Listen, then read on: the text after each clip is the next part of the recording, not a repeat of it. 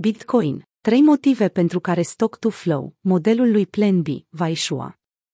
În ultimii doi ani, modelul stock-to-flow, propus de Plan B, a devenit foarte faimos pe internet. Un studiu cantitativ publicat pe planbtc.com afișează modelul complet și prezice faptul că Bitcoin va atinge o capitalizare totală de 100 de trilioane de dolari.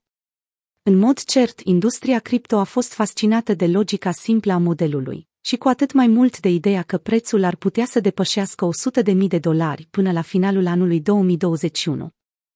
Cu alte cuvinte, modelul stock-to-flow presupune că există o relație între cantitatea de metal prețios care este minată în fiecare an și cantitatea minată în anii precedenți. De exemplu, cantitatea de aur care este minată anual reprezintă sub 2% din aurul aflat în circulație va dura aproximativ 50 de ani, având în vedere rata curentă de extracție, să dublăm stocul aflat în circulație, făcând astfel din aur o marfă rară. Ipoteza lui Plan B este următoarea. Bitcoin, care este considerat de mulți ca fiind aurul digital, ar putea să respecte relația dintre cantitatea de active aflate în circulație și cantitatea de monede minate într-un an, iar propunerea sa include un plan cartezian, în care creșterea BTC-ului de-a lungul timpului respectă o ascensiune descrisă de linia de regresie. Creșterile care au avut loc din 4 în 4 ani s-au datorat evenimentelor de halving, care au condus la înjumătățirea recompensei pe care minerii o primesc pentru validarea unui bloc. Protocolul Bitcoin stipulează că la fiecare 210.000 de blocuri are loc un eveniment de halving, care înjumătățește numărul de monede BTC pe care minierul câștigător le primește.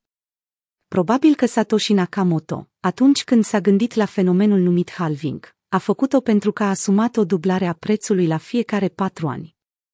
Între timp, Plenby a arătat că în primii 10 ani a existenței sale, Bitcoin s-a mișcat în jurul unei funcții exponențiale, care evidențiază faptul că cu fiecare halving, prețul s-a înzecit, nu s-a dublat.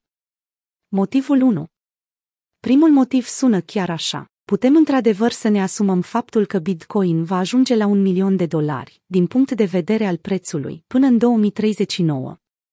Un miliard de dolari pentru fiecare monedă BTC ar însemna o capitalizare de piață de 20.000 de trilioane de dolari, adică de 130 de ori mai mult decât valoarea totală a piețelor bursiere. Fără a mai menționa că în următorii ani, valoarea activului, conform acestui model, ar putea să se înzecească. În mod cert, un asemenea preț este de neconceput, mai ales dacă avem în vedere următoarele două motive. Motivul 2.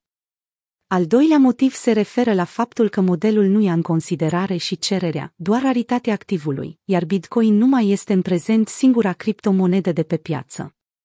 Dominanța acestuia se află în scădere din cauza multor proiecte emergente, care inevitabil vor lua fața aurului digital, atunci când vine vorba de atenție sau investiții. De fapt, tocmai lipsa de a lua în considerare efectul rezultat de cerere face ca modelul stock-to-flow să fie incomplet. Un activ rar are valoare dacă oamenii doresc să-l cumpere. O pictură realizată de un artist anonim, chiar dacă este frumoasă și face parte dintr-o colecție mai mare, nu valorează mai nimic dacă nu există un cumpărător care să o dorească. Conform unui model de preț pentru Bitcoin, propus de Daniel Bernardi, care ia în considerare cererea pentru BTC, nu raritatea, sugerează că prețul ar putea să ajungă la un miliard de dolari, în cazul în care există 4 trilioane de portofele care să aibă cerere, un scenariu destul de imposibil. Motivul 3 Al treilea motiv vine din structura în sine a modelului stock-to-flow.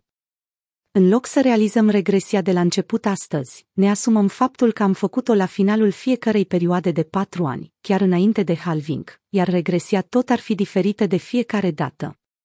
Dacă am fi calculat modelul stock-to-flow de la finalul primului eveniment de halving, predicția acestuia ar fi indicat către capitalizarea tuturor diamantelor din lume în septembrie 2016. Însă, la sfârșitul celui de-al doilea eveniment de halving din august 2016, linia de regresie a indicat că Bitcoin și capitalizarea sa ar putea să o echivaleze pe cea a aurului în 2021, în timp ce prețul curent trebuie să se înzecească pentru a ajunge acolo.